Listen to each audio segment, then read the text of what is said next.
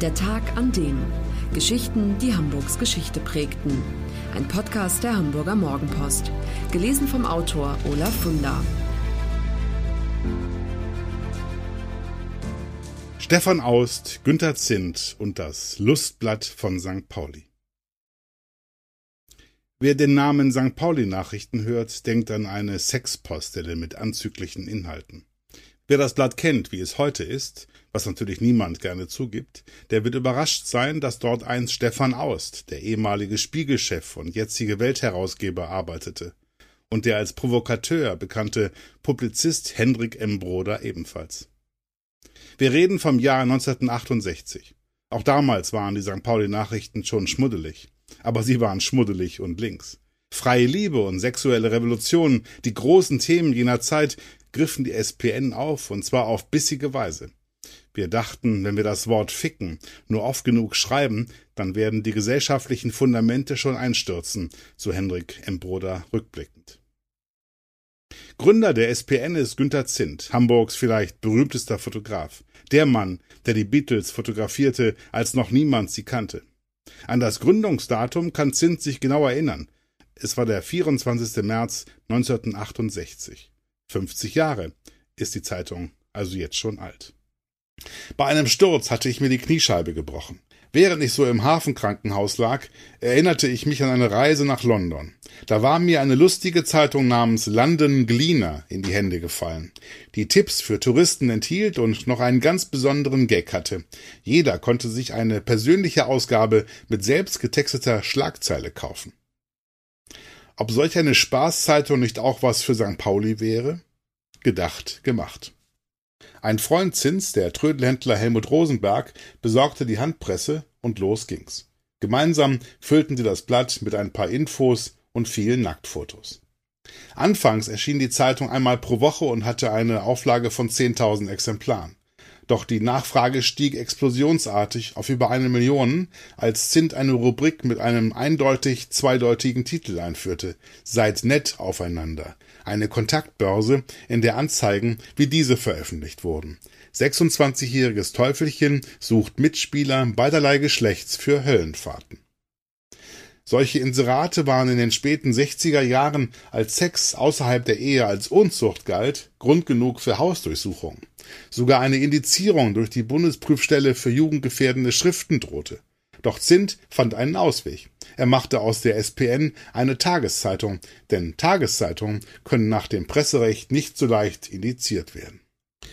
Um jeden Tag ein Blatt zu füllen, musste Personal her. Und so stießen junge Autoren hinzu, die heute große Namen haben. Hendrik M. Broder ist der eine, Stefan Aust der andere.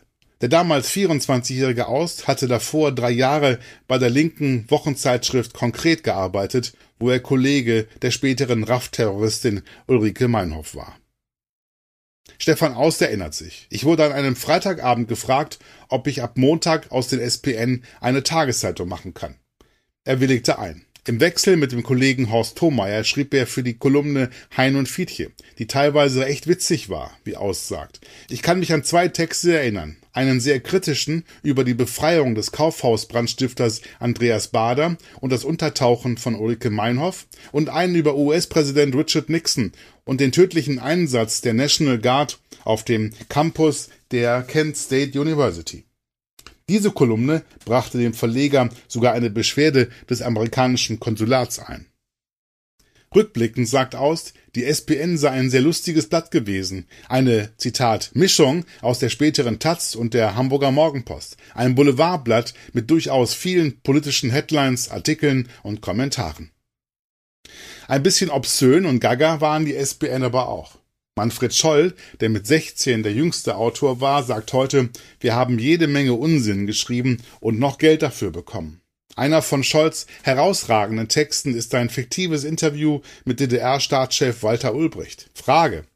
Wie er denn die SPN finde und was er dazu sage, dass ein Prozess gegen sie laufe. Ulbricht. Ich hab die SPN mit viel Freude gelesen. Ich halte den Sex für lebensnotwendig. Das ist auch der Grund, dass meine Gefühl in diesem Punkt sehr ausgeprägt ist. Meine Sekretärinnen können dies bestätigen. Was den Prozess gegen die SPN betrifft, möchte ich Folgendes sagen. Er ist diebisch, für das kapitalistische System der herrschenden Klasse in Bonn. Zitat Ende. SPN-Gründer Günther Zint gibt heute zu, wir haben die Zeitung oft mit mehr Rotwein als Zuckerschwärze gemacht. So erklären sich wohl auch Schlagzeilen wie Komm mit meinem Pimmel in den siebten Himmel oder Strauß kam aus dem Wienerwald, da stellten ihn zwei Nutten kalt. Ab 1970 ging es mit dem Blatt bergab. Nach einem halben Jahr verließ Aus die Redaktion. Als Verlagschef Helmut Rosenberg dazu überging, ganz auf nackte Haut zu setzen, stieg auch Zint aus. Nach Rosenbergs Pleite 1981 übernahm ein anderer Verleger den Titel aus der Konkursmasse und machte eine reine Sexpostille daraus. Das war der Tag an dem Geschichten, die Hamburgs Geschichte prägten. Eine neue Folge lesen Sie jeden Sonnabend in Ihrer Mopo und hören wöchentlich einen neuen Podcast. Noch mehr Historisches aus Hamburg, wie zum Beispiel das Buch zu dieser Serie oder die Magazine Unser Hamburg, finden Sie auch online in unserem Mopo-Shop unter www.mopo-shop.de.